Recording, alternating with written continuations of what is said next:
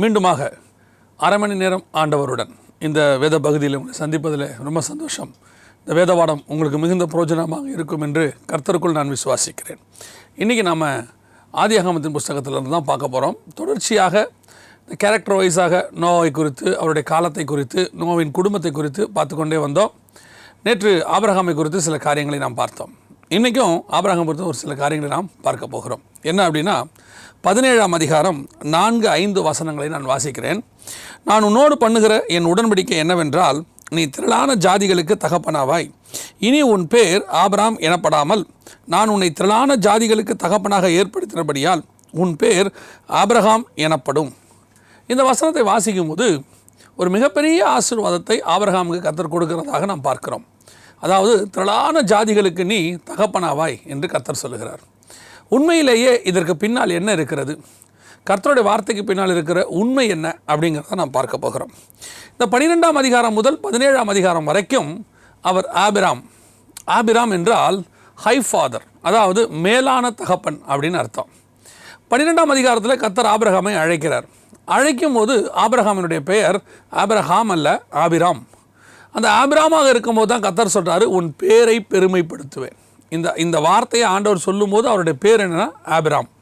இந்த ஆபிரஹாமுக்கும் ஆபிரஹாமுக்கும் நிறைய வித்தியாசம் இருக்குது இந்த ஆபிராம்லேருந்து அவர் ஏன் ஆபிரஹாமா மாறினார் அப்படிங்கிறத நம்ம ரொம்ப புரிஞ்சுக்கிட்டோம்னா அதுக்கு பின்னாடி இருக்கிற ஒரு மிக முக்கியமான பாடத்தையும் நம்ம கற்றுக்கொள்ள போகிறோம் இந்த பன்னிரெண்டாம் அதிகாரத்தில் ஆபிராமாக இருந்தவர் பதினேழாம் அதிகாரத்தில் ஆபிரஹாமாய் மாற்றுவதற்கு என்ன காரணம் அப்படின்னு கேட்டிங்கன்னு சொன்னால் இந்த பதினாறாம் அதிகாரம் வரைக்கும் ஆபிரஹாமாக அவர் இருக்கிறார்.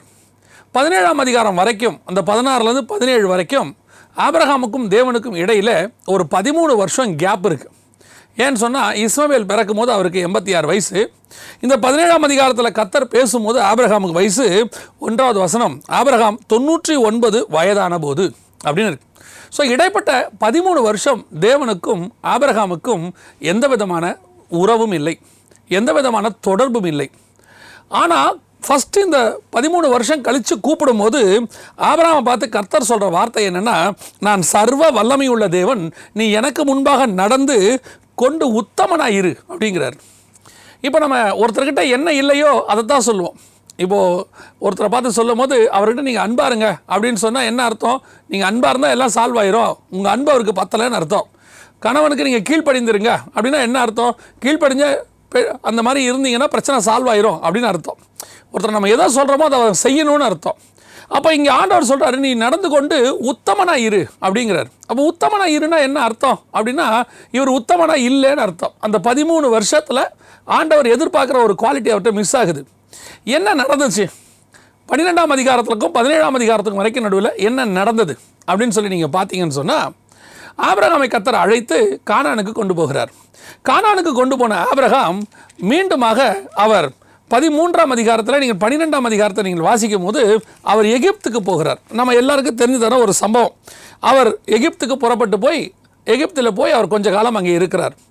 எகிப்தில் கொஞ்ச காலம் இருக்கும் பொழுது அங்கே அவருக்கு ஆகார் கிடைக்கிறாங்க. அதாவது பார்வோன் என்ன செய்கிறாரு வேலைக்காரர்களையும் வேலைக்காரிகளையும் கொடுத்தார் அப்படின்னு சொல்லி பதினாறாவது வசனம் பன்னிரெண்டாம் அதிகாரத்தில் இருக்குது ஸோ இந்த வேலைக்காரிகள் எல்லாம் வந்தாங்க இல்லையா?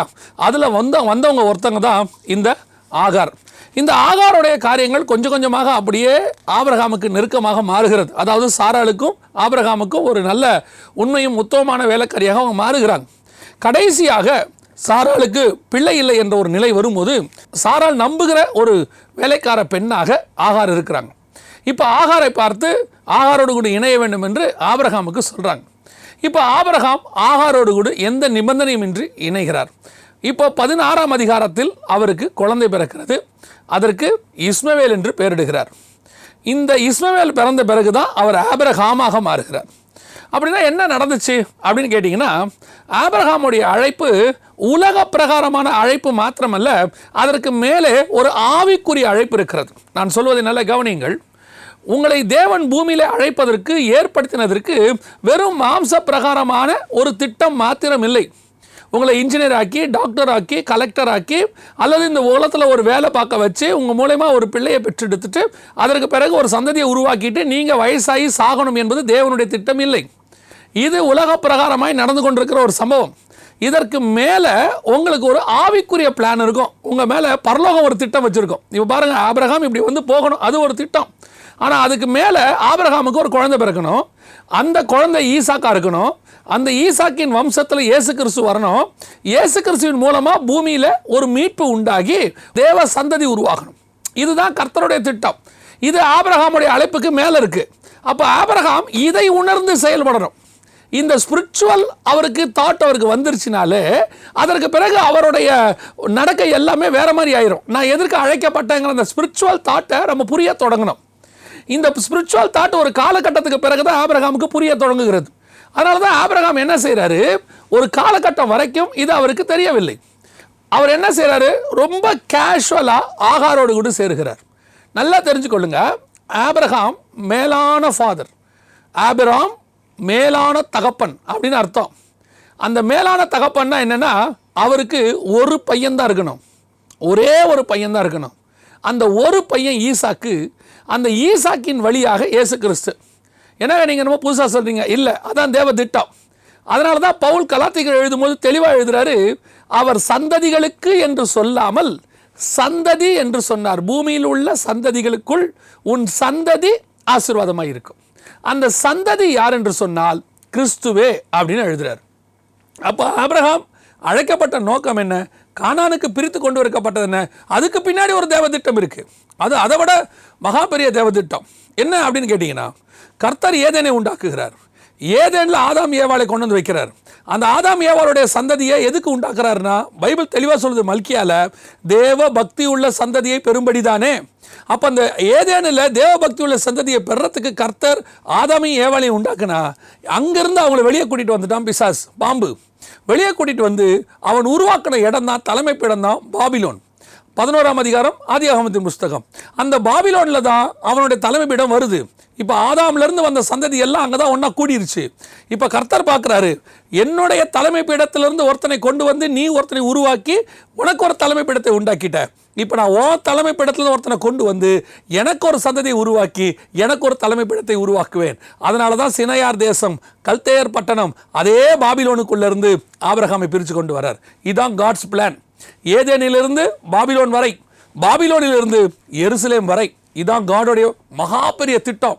அந்த மகா பெரிய திட்டத்தினுடைய மிக முக்கியமான மைய புள்ளி தான் ஆபிரகாம். இந்த ஆபிரகாமுடைய அழைப்புக்கு பின்னாடி மகாபெரிய திட்டம் இருக்கு. அதே மாதிரி தான் கர்த்தர் உங்களை எண்ணி வச்சிருக்கிறார். நீங்கள் நான் அழைக்கப்பட்ட போது கர்த்தருடைய மகாபெரிய திட்டத்தின் மூலமாக தான் அழைக்கப்பட்டோம். ஏதோ சும்மா இருந்துட்டு போட்டோம். நாம பரலோகத்துக்கு வரணுன்றதுக்காக கருத்தை நம்மளை ரட்சிக்கல. நம்ம மூலமாக பரலோகத்தில் வேறொரு திட்டம் இருக்குது அந்த திட்டத்தை பூமியில் எக்ஸிக்யூட் பண்ணுறதுக்கு நீங்களும் நானும் பரலோகத்துக்கு தேவைப்பட்டோம். அதனால தான் பரலோகம் சூஸ் பண்ணுச்சு. அதனால தான் பரலோகம் கொண்டு வந்தது. இந்த அறிவு நமக்கு வேணும். இதுதான் தேவனை அறிகிற அறிவு. இந்த தேவனை அறிகிற அறிவு உங்களுக்கு வர தொடங்குச்சுன்னா நான் ஏன் அழைக்கப்பட்டேன்? நான் எதனால் வேறு பிரிக்கப்பட்டேன் நான் எதனால் கிறிஸ்துவை ஏற்றுக்கொண்டேன்? எதனால் நான் இன்னைக்கு இந்த மாதிரி பாடுகள் மத்தியில் கடந்து வரேன்? அப்படின்னு உங்களுக்கு புரிய தொடங்கும். ஆனால் அந்த நோக்கம் அந்த பிளான் மேப் உங்களுக்கு கிடச்சிருச்சுன்னா அதுக்கப்புறம் அதை பற்றி நீங்கள் கவலைப்படவே மாட்டீங்க. இந்த மேப்பை தெரிஞ்சுக்கிட்டவங்க தான் இந்த ஆபிரகாம் ஈசாக்கு யாக்கோபு மோசேப் தாவீது போன்றவர்கள். அவங்களுக்கு அந்த விசேஷித்த ஞானம் அறிவை கர்த்தர் வெளிப்படுத்துகிறார். ஒரு காலகட்டத்தில் வெளிப்படுகிறது. அதான் ரொம்ப முக்கியம். எப்போ வெளிப்படுச்சுன்னு தெரியாது. ஒரு காலகட்டத்தில் அது வெளிப்படுகிறது. ஆனால் இந்த இடத்துல ஆகாருடைய சம்பவத்தில் சாராள் பேச்சுக்கு ஆவரகம் கீழ்ப்படுகிறார். அந்த வார்த்தைக்கு கீழ்ப்படிஞ்ச உடனே அவருடைய மேலான அழைப்பு ஹெவன்லி கிங்டமுடைய மிக முக்கியமான சீக்ரெட் காலிங் அது. அந்த காலிங்கை அவர் ரொம்ப கேஷுவலாக இப்போ நீங்கள் எடுத்துக்கோங்க உலக பிரகாரமாக என்ன தப்பு? ஆபிரகாம் ஆகாரோட சேருவதில் உலக பிரகாரமாக என்ன தப்பு அப்படின்னு கேட்டிங்கன்னு சொன்னால் அன்னைக்கு உள்ள சட்டத்திட்டங்களின்படி அன்னைக்கு உள்ள சராசரி மக்கள் வாழுகிற வாழ்க்கையின்படி ஆபிரகாம் செய்ததில் ஒரு தப்பும் இல்லை. ஆபிரகாம் எல்லாரையும் மாறி தான் அன்னைக்கு ரெண்டு கல்யாணம் மூணு கல்யாணம் சர்வசாதாரணமாக பண்ண மாதிரி தான் அவர் பண்ணார். ஆனால் பரலோகத்தினுடைய திட்டத்தின்படி அது கிடையாது. பரலோகத்தின்படி ஆதி முதல் கொண்டு ஒருவனுக்கு ஒருத்தின்னு ஃபிக்ஸ் பண்ணி வச்சுருக்காங்க. அந்த ஒருவன் ஒருத்தியின் மூலமாக தான் தேவனுடைய சந்ததி வரும். அந்த தேவ சந்ததியின் வழியாகத்தான் தேவன் தன்னுடைய பரலோகத்தினுடைய திட்டத்தை எக்ஸிக்யூட் பண்ணிக்கிட்டே வருவார். அப்படி ஆபரகாமை அழைத்து கொண்டு வந்து கானானுக்குள்ளே கொண்டு வந்து இவருக்கும் சாராளுக்கும் மூலமாக வரக்கூடிய ஈசாக்கு தான் காடோடைய பிளான் இப்போ என்ன ஆயிடுச்சு இந்த திட்டம் ஆபரகாமுக்கு தெரியலையா? அல்ல ஆபரகாம் மிஸ் பண்ணிட்டாரான்னு தெரியாது. அவர் ஆகாரோடு கூட இணைந்துட்டார். ஆகாரோடு கூட இணைந்த உடனே இஸ்மவேல் உருவாகிறான் இதுக்கு பின்னாடி பிசாசினுடைய திட்டம் ஒன்று இருக்குது என்ன திட்டம்? இப்போ அவன் பார்வை இடத்துல போகிறார் இல்லையா? அதுவே தப்பு. எகிப்துக்கு போயிருக்க கூடாது. அவர் எகிப்துக்கு போயிட்டார். அப்போ எகிப்துக்கு போயிட்டு திரும்பி வரும்போது அந்த எகிப்தினுடைய ராஜா அவர் கொடுத்து அனுப்புகிறதான மிக முக்கியமான ஆசீர்வாதங்களில் ஒன்று என்னென்னா வேலைக்காரர்களும் வேலைக்காரிகளும். இந்த வேலைக்காரியை ஏன் பிசாசு கொடுக்க வச்சான் தெரியுங்களா? ஆகாரம் ஏன் கொடுத்தான் தெரியுமா? அவனுக்கு நல்லா தெரியுது ஆபரகாம் தேவனுடைய திட்டத்துக்குள்ளே இருக்கிற ஒரு மனுஷன். தேவனுடைய பிளான் ஒன்று ஆபரகாம் மேலே போயிட்டே இருக்கு. இவன் சந்ததியில் தான் வரப்போகுது. ஏன்னா பதினஞ்சாம் அதிகாரத்தில் தெளிவாக ஆண்டவர் பேசுகிறார் ஆபரகாம் போய் கேட்குறார் ஆண்டவர்கிட்ட ஆண்டவரே எனக்கு பிள்ளை இல்லாமல் இருக்கிறேனே என் வீட்டில் ஒருத்தன் வளர்றானே இவனை நான் என் பிள்ளையை எடுத்துக்கிட்டுமா தமஸ்கு ஊரானகி எளியசரை கேட்குறாரு அப்போ ஆண்டவர் தெளிவாக சொல்லிட்டாரு உன் கர்ப்ப பிறப்பாக இருப்பவனே அப்படின்ன உடனே பதினாறாம் அதிகாரத்தில் பிசாசு ஆகார கொண்டாந்துட்டான். ஏன்? ஆபரகாமுடைய கர்ப்ப பிறப்பு தான் பின்னாடி வந்து நம்ம தலையை நசக்க போகிற சந்ததின்னு அவனுக்கு தெரியுது. அந்த தெரிஞ்ச உடனே அந்த சந்ததி நம்ம சந்ததியாக இருந்தால் எப்படி இருக்கும்? அந்த சந்ததியில் நம்ம பிள்ளை அதனால தான் ஆகாரம் உள்ளே கொண்டு வந்தான். இப்போ யோசித்து பாருங்கள் ஆகார் உள்ளே வந்த உடனே ஆண்டவர் அவனை பற்றி சொன்ன ப்ராஃபஸி என்ன தெரியுமா? அவன் துஷ்ட மனுஷனாக இருப்பான் இஸ்மவேலை பற்றி அவன் துஷ்ட மனுஷனாக இருப்பான். அவனுடைய கை எல்லாருக்கும் விரோதமாக இருக்கு. இப்போ என்ன ஆயிடுச்சு? ஒரு சந்ததிக்குள்ளே தன்னுடைய கலையை கொண்டாந்து நம்ம ஒரு ஒரு ஓமை ஒன்று வாசிக்கிறோம் இயேசு சொல்லும் போது நீங்கள் பார்த்துருப்பீங்க. அதாவது நம்ம கலையை நாம் வந்து விதை விதைச்சாங்க விதை விதைச்சிட்டு அவங்க தூங்கிட்டாங்க. தூங்கின பிறகு வேலைக்காரர்கள் தூங்கின பிறகு சாத்தான் கொண்டு வந்து அவைகளுக்கு நடுவில் கலைகளை விதைத்து விட்டு போனான். அப்போது இதே அந்த ஓமைக்கான ஒரு காரியம் தான் இது. இந்த தேவ திட்டத்தை புரிஞ்சிக்காமலோ அல்லது அறிந்து கொள்ளாமலோ ஆபிரகாம் இருக்கும் பொழுது ரொம்ப சர்வசாதாரணமாக ஆகார் என்கிறதான கலையை கொண்டு வந்து அவன் விதைத்து விட்டான். விளைத்ததனுடைய விளைவு என்ன ஆயிடுச்சு ஒரு துஷ்ட மனுஷன் உருவாகிறான். எங்கே உருவாகிறான்? ஆபரகாமுடைய சந்ததியில். நீங்கள் ஒரு காரியத்தை நல்லா மனசில் வச்சுக்கொள்ளணும். நீங்கள் தேவனுடைய திட்டத்துக்குள்ளே இருக்கிற மனுஷன் அழைப்பு பெற்ற மனுஷன் கர்த்தரால் வேறு பிரிக்கப்பட்ட மனுஷன் கர்த்தர் உங்களை ஒரு பெரிய நோக்கத்திற்கென்று வேறு பிரிச்சிருக்கிறாருன்னா ஈச் அண்ட் எவ்ரி மூவில் நீங்கள் ரொம்ப கேர்ஃபுல்லாக இருக்கணும். அதாவது நீங்கள் செய்கிற ஒவ்வொரு விஷயத்துலையும் நான் சொல்லக்கூடியது உலக பிரகாரமான வேலையில் ஆரம்பித்து திருமணத்தில் ஆரம்பித்து நீங்கள் செய்யக்கூடிய ஒவ்வொரு விஷயத்துலையும் எல்லாரும் செய்கிறாங்களே நான் செஞ்சால் என்ன அப்படின்னு நீங்கள் கேட்கக்கூடாது. எல்லாருக்கும் ஒரு ரூல் தேவனால் அழைக்கப்பட்டவங்களுக்கு தனி ரூல் இது பரலோகத்தினுடைய ரூல் இந்த ரூல்குள்ளே இன்றைக்கி ரொம்ப சர்வசாதாரணமாக எங்கெங்கெல்லாம் இந்த மிஸ்டேக் ஆகும் தெரியுங்களா? பெரும்பாலும் எங்கெங்க மிஸ்டேக் ஆகும் அப்படின்னு கேட்டிங்கன்னா நம்முடைய வாழ்க்கையினுடைய மிக முக்கியமான காலகட்டம் இந்த படிப்பின் காலகட்டம்.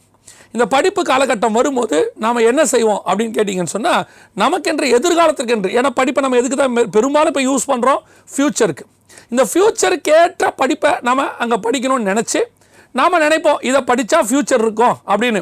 நம்ம படித்து முடிக்கிறதுக்குள்ளேயே அந்த படிப்புக்கு ஃப்யூச்சர் போயிடும் அது அதை விட பெரிய விஷயம். இதை படித்து முடித்தா அடுத்த பத்து வருஷத்துக்கு இதுதான் உலகத்திலேயே மிகப்பெரியதான படி படிப்பாக இருக்கும் வேலை இருக்கும் மாதம் ஆனால் லட்சக்கணக்கில் சம்பாதிக்கலாம்னு சொல்லுவாங்க. படித்து முடிக்கிறதுக்குள்ளேயே அந்த படிப்புக்கான வேல்யூ குறைஞ்சு போயிடும். ஏன்னா நம்ம ஃப்யூச்சரை பேஸ் பண்ணி படிக்கிறோம். ஆனால் உங்கள் ஃப்யூச்சரை பேஸ் பண்ண படிப்பு எதுன்னு நீங்கள் கர்த்தர்கிட்ட கேட்கணும். உங்கள் ஃப்யூச்சருக்கு எது தேவைன்னு கர்த்தருக்கு தெரியும். நீங்கள் நைன்ட்டி நைன் பர்சன்ட் பாருங்கள் அழைப்பு பெற்றவங்களை. அவங்க படித்த படிப்புக்கும் அவங்க செய்கிற வேலைக்கும் சம்மந்தமே இருக்காது. நான் எல்லாரையும் சொல்லலை ஒரு 95 ஃபைவ் நைன்ட்டி பர்சன்ட் அப்படி தான் தேவ அழைப்புக்கும் அவங்க படித்த படிப்புக்கும் சம்மந்தமே இருக்காது. அப்படியே அவங்க படித்து வந்திருந்தாலும் அவங்க அழைப்பில் வேறு அழைப்பில் அவங்க ஓடிக்கிட்டே இருப்பாங்க. இதை எதுக்கு படித்தோம் அப்படின்னு அவங்களுக்கு தெரியாது. நான் அதனால தான் பெரும்பாலும் நிறைய பேர்கிட்ட நான் ஒரு ஆலோசனையாக சொல்லுவேன் புதுசாக ஊழியத்துக்கு வரவங்களுக்கு. என்ன ஆலோசனைனா நான் வந்து ஆண்டவரை ஏற்றுக்கொள்வதற்கு முன்பாக நான் மீடியாவில் இருந்தேன். ஆண்டவரை ஏற்றுக்கொள்வதற்கு முன்பாக நான் வந்து மியூசிஷியனாக இருந்தேன். ஆண்டவரை ஏற்றுக்கொள்வதற்கு முன்பாக நான் ஒரு பர்டிகுலர் ஃபீல்டில் இருந்தேன். இப்போ நான் அதை ஆண்டவரை ஏற்றுக்கொண்ட பிறகு அதை நான் ஆண்டவருக்கென்று பயன்படுத்த விரும்புகிறேன் அப்படிம்பாங்க. அதை நீங்கள் ஆண்டவருக்கு பயன்படுத்தணும்னு யார் சொன்னா? கத்தர் சொன்னாரா? நிறைய பேர் என்ன நினச்சிக்கிறாங்கன்னா நான் இவ்வளோ படிச்சிருக்கேனே இது சும்மா போகுதே நான் இதையே ஆண்டவருக்கு யூஸ் பண்ணக்கூடாது? கமாலியல் பாத்திர படிச்சதே வேணான்ட்டாரு. எகிப்தின் கலைகளிலே வல்லவன் வாக்கிலே வல்லவன். எகிப்தின் கலைகளிலே அவன் தேர்ச்சி உற்றவன். யார் மோசே? அது வேணாம் அது தூக்கி அசைட் செட் அசைட் தூக்கி ஓரமா வை. நாற்பது வருஷம் ஆடு மேயினாரு. ஏன் இந்த நாற்பது வருஷத்தில் எகிப்தில் படிச்சதெல்லாம் நீ மறக்கணும். மறந்து உன் வாய் திக்குவாயும் மந்தனாவாக மாறணும். ஏன்னா எகிப்தில் நீ வாக்கில் வல்லவன். இப்போ நான் உன்னை யூஸ் பண்ண போகிறேன் நீ எனக்கு வாயாக இருக்கணும். இல்லைனா நான் வந்து என்னுடைய வார்த்தையில் நீ போய் சொல்கிறவனா இருக்கணும். அப்படி இருக்கும்போது எகிப்தின் வாக்கில் வல்லவனாக இருக்கிற அந்த நாக்கு போய் திக்குவாயும் மந்தனாவுமா மாறி திக்குவாய் பொதுவாக யாருக்கு வரும்னா இந்த குழந்தைங்க பேச ஆரம்பிக்கும்போது திக்கி திக்கி பேசுன்னு சொல்லுவாங்க. இப்போ அவனை குழந்தை மாதிரி மாற்றிட்டாரு இப்போ குழந்த மாதிரி மாற்றிட்டு புதுசாக கர்த்தருடைய வார்த்தையை கையில் கொடுக்குறார். நீ போ நான் உன் கூட இருந்து பேசுகிறேங்கிற நான் உன் வாயாக இருப்பேன். அப்போ கர்த்தருக்கு நீங்கள் படித்த பழைய காரியங்கள் எல்லாம் கண்டிப்பாக தேவைன்ற அவசியம் இல்லை. தேவைப்பட்டால் கர்த்தர் யூஸ் பண்ணிப்பார். நான் இங்கே மியூசிஷியனாக இருந்தேன். ஆண்டவருக்கு பெரிய மியூசிஷியனாக மாற விரும்புகிறேன் தேவையே இல்லை. கர்த்தருக்கு நீங்கள் நல்ல சுவிசேஷகனாக மாறலாம். உங்களுடைய சுவிசேஷத்தில் தேவைப்பட்டால் கர்த்தர் மியூசிக்கை யூஸ் பண்ணி கொள்வார். பல நேரங்களில் இங்கே மிஸ்டேக் இங்கே தான் வருது. என்ன வருது?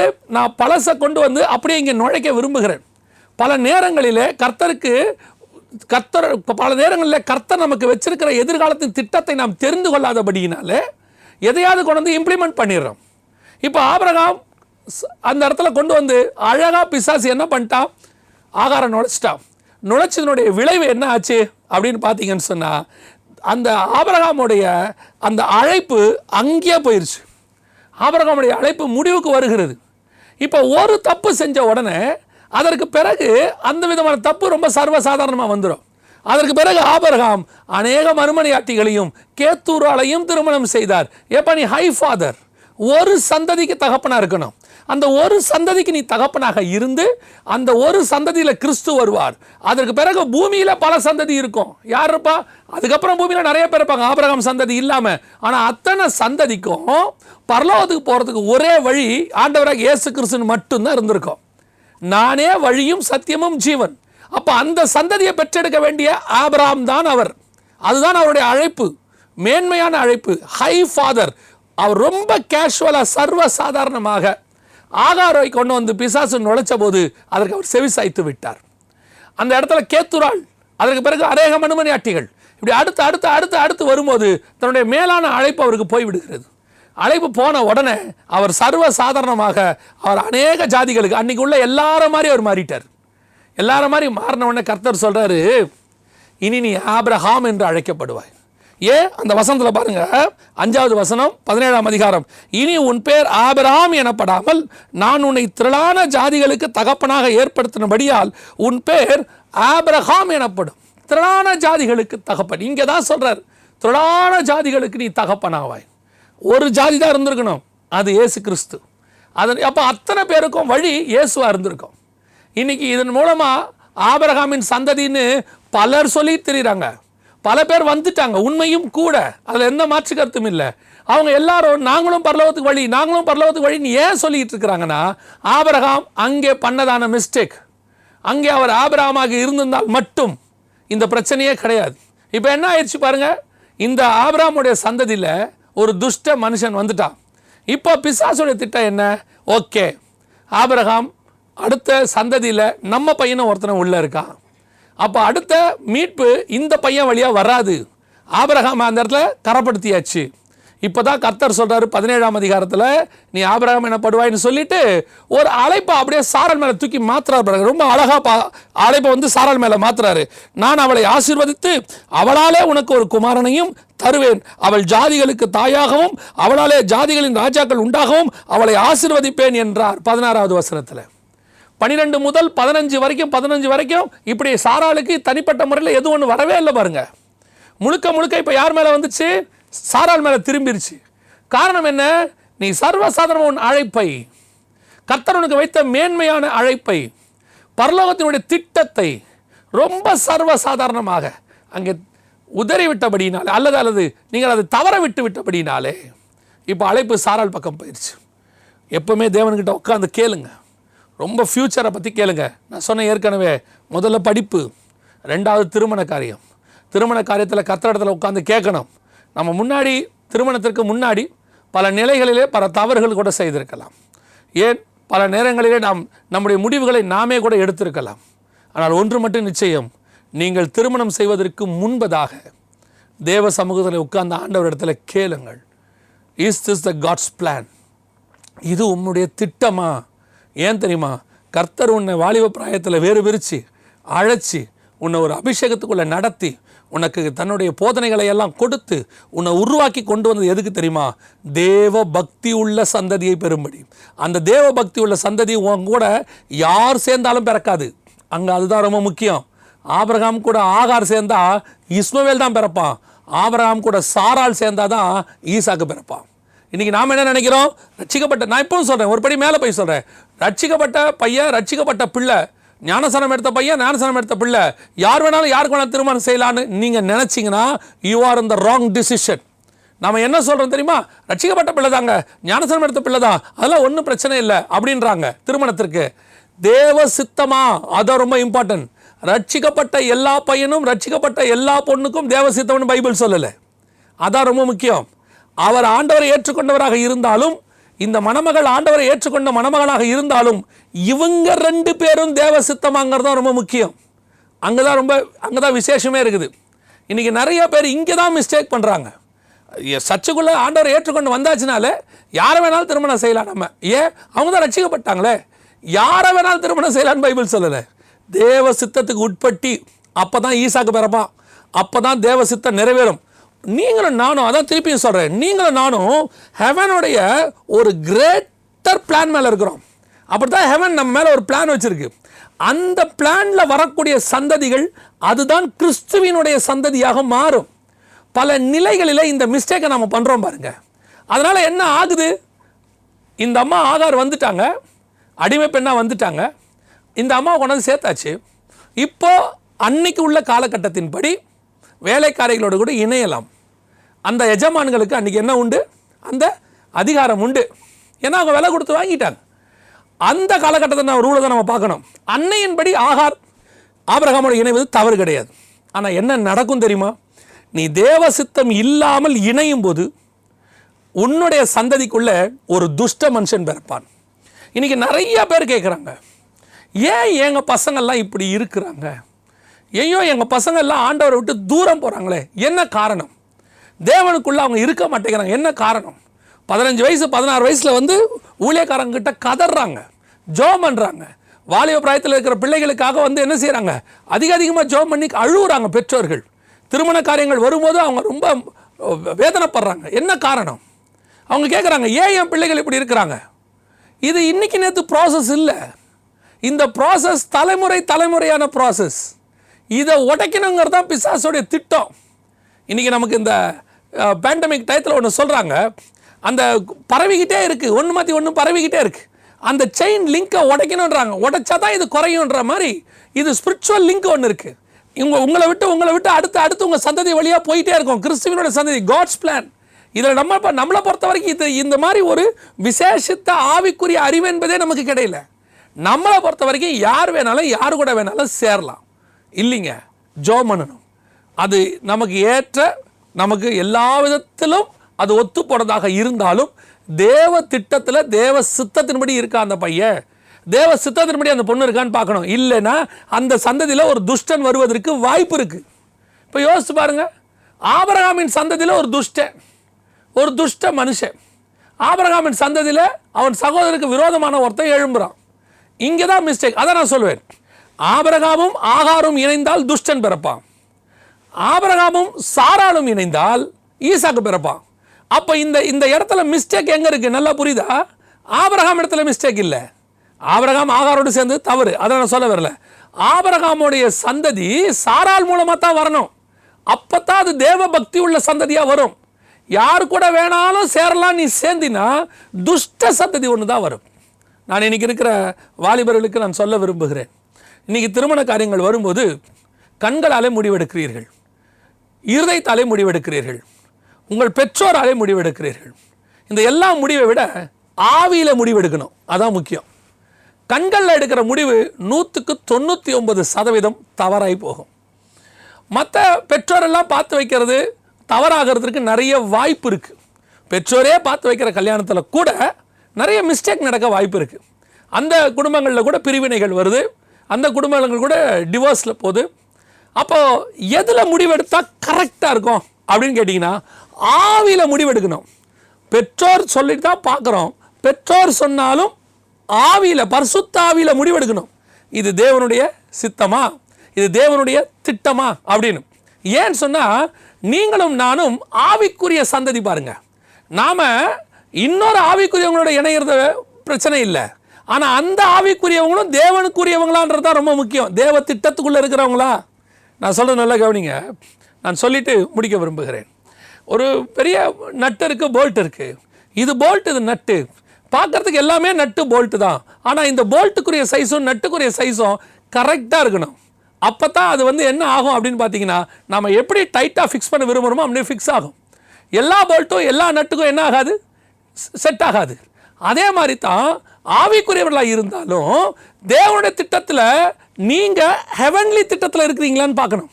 இதை உட்காந்து தேவ சமூகத்தில் முடிவெடுக்க வேண்டியது உங்களுடைய பிளான் நீங்கள் எடுக்கணும். என்ன நான் ஒருபடி மேலே போய் சொல்கிறேன் அதை உங்கள் பெற்றோரே எடுக்கணும். பெற்றோர்களுக்கு நான் சொல்கிறேன் நீங்கள் உட்காந்து உங்கள் பிள்ளைகளுக்கு அந்த முடிவு எடுக்கணும். அந்த முடிவை நீங்கள் எடுத்து அந்த அந்த ஊழியக்காரன் எடுக்கிறா பாருங்க ஈசாக்கு ஒரு முடிவு எடுக்கிறா பாருங்க. அந்த முடிவு எடுக்கணும். பார்க்கறதுக்கு ரெபேக்கால் ரூபவதி தான். எந்த மாற்று கருத்தும் இல்லை. ஆனால் ரூபவதியாக இருக்கிறதுனால மட்டும் ஆபரகாம் சொன்ன தேசத்தில் இருக்கிறதுனால மட்டும் அதை வந்து அக்செப்ட் பண்ணிக்க முடியாது. ஆவியானவர் சொல்லணும். ஆவியானவர் அவன் அவன் அவன் என்ன பிளான் பண்ணானோ அதன்படி ஒத்து போகணும் அப்போ தான் அது கரெக்ட் அந்த இடத்துக்கு தான் நம்ம வரணும். எல்லா ஆவிக்குரிய பெண்ணும் எல்லா ஆவிக்குரிய பையனுக்கும் ஒத்து போக மாட்டாங்க. இதில் ஜாதி மதம் இனம் இதில் எதுவுமே வராது. தேவனுடைய திட்டம் என்பது பியூர்லி ஹெவன் இந்த ஆபிரகாம் ஆபிரகாமாக மாறி தன்னுடைய திட்டத்தினையே அந்த ஸ்பிரிச்சுவல் பிளானை விட்டு அவர் வெளியே வந்து விட்டார். அப்படி ஒரு நிலை உங்களுக்கும் எனக்கும் வரக்கூடாது. நீங்களும் நானும் கர்த்தரிடத்துலேருந்து தேவ திட்டத்தை வாங்கி முடிவு பரியந்தம் நமக்கு கொடுக்கப்பட்ட ஓட்டத்தில் ஓடி முடிக்கும்போது தேவ பக்தியுள்ள சந்ததிகளை ஆவிக்குரிய சந்ததிகளை உங்கள் மூலமாக பெற்றெடுப்பதற்கு கர்த்தர் வல்லமுள்ளவராக இருக்கிறார். கர்த்தருக்கு சித்தமானால் நான் இன்னொரு வேத பகுதியில் உங்களை சந்திக்கிறேன். முடிவுக்கு முன்பாக ஒரு சின்ன ஜெபத்தை நான் செய்து முடிக்க விரும்புகிறேன். சர்வ வல்லமையுள்ள எங்கள் தகப்பனே இந்த பகுதியை பார்த்து கொண்டிருக்கிற இந்த வசனத்தை கேட்டுக்கொண்டிருக்கிற ஒவ்வொருத்தருக்காக நான் ஜெபிக்கிறேன். மகிமையுள்ள கரத்தில் தாழ்த்துகிறோம் ஐயா. தகப்பனே நாங்கள் எப்பொழுதும் உமக்குள்ளாக இருந்து முடிவுகளை எடுக்க ஆண்டவரே எங்களுக்கு அழைக்கப்பட்ட அழைப்பில் முடிவு பரியந்தம் ஓடி முடிக்க நடுவில் அந்த அழைப்பு உலக பிரகாரம் நான் அழைப்பாக மாறிவிடாதபடி கத்தர் வேலியடைத்து பாதுகாத்துக் கொள்வீராக. ஆண்டவரே ஆவியிலே தொடங்கின நாங்கள் ஆவியிலேயே முடிய கத்தரை எங்களுக்கு கிருபை பாராட்டுங்க.